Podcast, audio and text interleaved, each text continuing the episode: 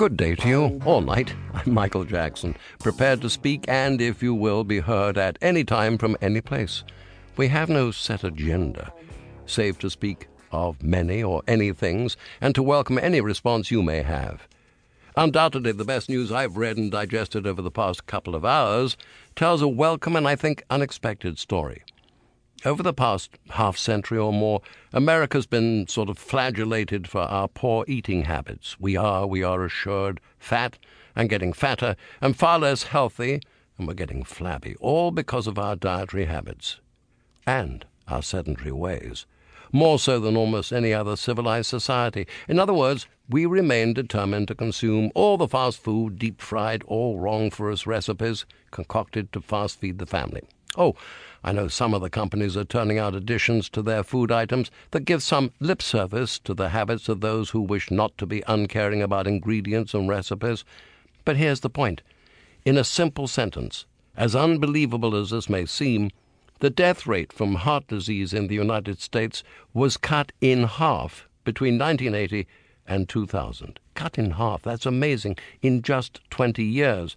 Nearly half of the death rate reduction has been a result of better medicine and medical treatment. We treat heart attack victims better. We have medications which successfully reduce cholesterol and blood pressure. A full forty-four percent of the reduction in heart disease death rates comes from living better, better lifestyle improvements, less smoking, more healthy diets, increased exercise. We certainly could improve. We could do better. And it will be interesting to take health measurements in another twenty years, say, and hope for a further fifty percent drop in heart disease-related deaths. What if tensions heighten further, causing the Bush administration to precipitate an attack on Iran? That state is, it appears, under its current leadership, implacably belligerent. If we want a less hostile Iran, perhaps we need to send the leaders in Tehran a truly coherent message. See, up until now, U S policy for that country has been somewhat contradictory. On the one hand, we say we're willing to further negotiate with them, but at the same time, we are threatening them with the presence of two aircraft carriers in the Gulf. If we decide to bomb Iran, there's no doubt that would produce another failing state in the Middle East. Regime change is most likely the mullah's biggest fear. Their major yearning is for respect in the world as a major power. It is likely that President Ahmadinejad and his K G B-like intelligence sector are threatened from within their own country, as most Iranians don't want to find themselves on the battlefield with the United States. Both countries have stated that they would consider further talks on Iraq if the other side would change their policies. The Iranian Foreign Minister, Muttaki, added that he would have to see a willingness, these are his words, a willingness on the American side to solve the problems in Iraq and correct their policies. From this side, the Secretary of State, Condoleezza Rice, said that the U S would wait to see whether Iran stopped shipping roadside bombs to Iraqi insurgents. As fanatical, radical, and nutty as their leadership is, we have to continue to deal with them. With a backdrop of deepening animosity between the two countries, we still managed to have direct high-level talks last week for the first time since nineteen eighty. No agreements were reached, and probably none were anticipated, but both sides gave lip service to the prospect of future talks. We can but hope, and there could be, on the other hand, more warfare. You're tuned to, you're listening in on me. I'm Michael Jackson, coming to you wherever you happen to be from Los Angeles, California. Some of the emails coming in from all over provide some wonderful material for discussion and commentary.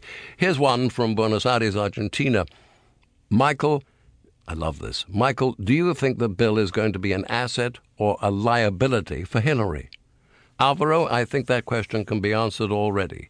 He is clearly an asset, and he is clearly a liability. And in an election that is so wide open, with few apparently charismatic suitors for the top spot, he adds color, character, and experience. She is so astute and aware, and she knows that his performance leading up to the election can be the best thing she has going for her if, or once elected, he could just possibly become an enormous liability. How so? I think that will depend on how he performs or behaves himself when he is relegated to um, presidential husband. We had eight years of the Bill Clinton administration. There are people who do worry that should Hillary win the election and go on to complete two terms, that would give us sixteen years of Clinton leadership. Of course, President Bush will not be involved in any of the forthcoming debates between the candidates, but I would love to hear the United States Senator ask him simply, "Mister Bush, how well we remember all your campaign slogans, but to reflect on the most frequently heard of them for a moment. You said, 'I'm a uniter, not a divider.' Who, by your estimation, have you united? There are many who would say you've united billions of people in this world against us." Ask the Bush family, from the former governor of Florida to the former first lady, from the first Bush president to the incumbent, who is the fairest of them all in the Middle East? I'd guess their responses will be much the same. The fairest is the former Saudi ambassador to the United States, now a national security advisor to King Abdullah of Saudi Arabia, the powerful Prince Bandar bin Sultan. They just may have had a close and loving relationship with one enormously corrupt royal, if the accusations against him are accurate. According to the B B C program much respected Panorama and the website of the United Kingdom's Guardian newspaper, the prince was paid over two hundred million dollars a year for more than a decade in connection with Britain's largest-ever defence contract. Ain't influence and the peddling of influence grand? It appears Britain has dropped any further investigation of the man and the case because, as the head of the British Serious Fraud Division said, the continuing investigation would have jeopardized Britain's national security. Damn, that's a pity. Much closer to home is the continuing embarrassment of Gitmo. It is so un-American. I'd love to know how Mister Bush had the power to create this system in the first place. Gitmo, the detention camp at Guantanamo Bay. Years are passing, and hundreds are still held there without basic human rights, without judicial process. Why? The inmates, many of whom might well be horrendous and dangerous people, are given no chance to defend themselves. Last year, when the Republicans were in the majority on the Hill, the President managed to ram through passage of the Military Commissions Act of two thousand six to give legality to the detention camp. Congress, now under Democratic control, should restore the right of the inmates at Guantanamo Bay to challenge their detentions. Even the administration claims that only a small minority of the inmates actually deserve a trial. The others should be released and sent home. Gitmo should be closed down, and detainees should be screened by real courts, not kangaroo courts. Somehow this should happen soon. Congress should repeal the Military Commissions Act and commence anew a system for determining whether prisoners really are deserving of a trial or whether they should be sent home to face a real trial. In a recent New York Times editorial, they said the Guantanamo camp was created on a myth that the American judicial system could not handle prisoners of the war against terror. It was built on a lie that the hundreds of detainees at Gitmo are all dangerous terrorists. They aren't. It was organized around a fiction that Mister Bush had the power to create this rogue system in the first place. These detainees should be brought before real courts, and those who are truly illegal combatants should be sent off to either military or civilian jails, or sent to an international tribunal. Some should be sent home to face trial or be freed. Until then, what we have are military tribunals which give the inmates no chance to defend themselves and allow evidence that was obtained through torture. Have we forgotten, or do we remember, the Geneva Conventions?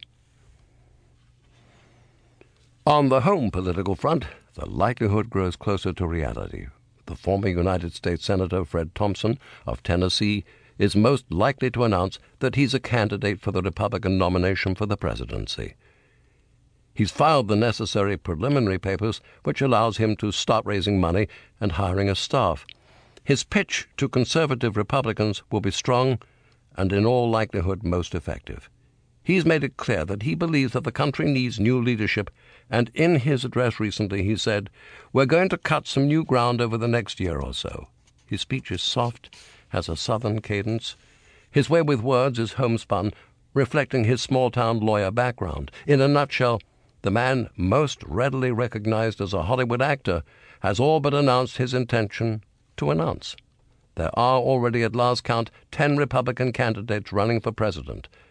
All seem to have failed to spark much of a response from the electorate.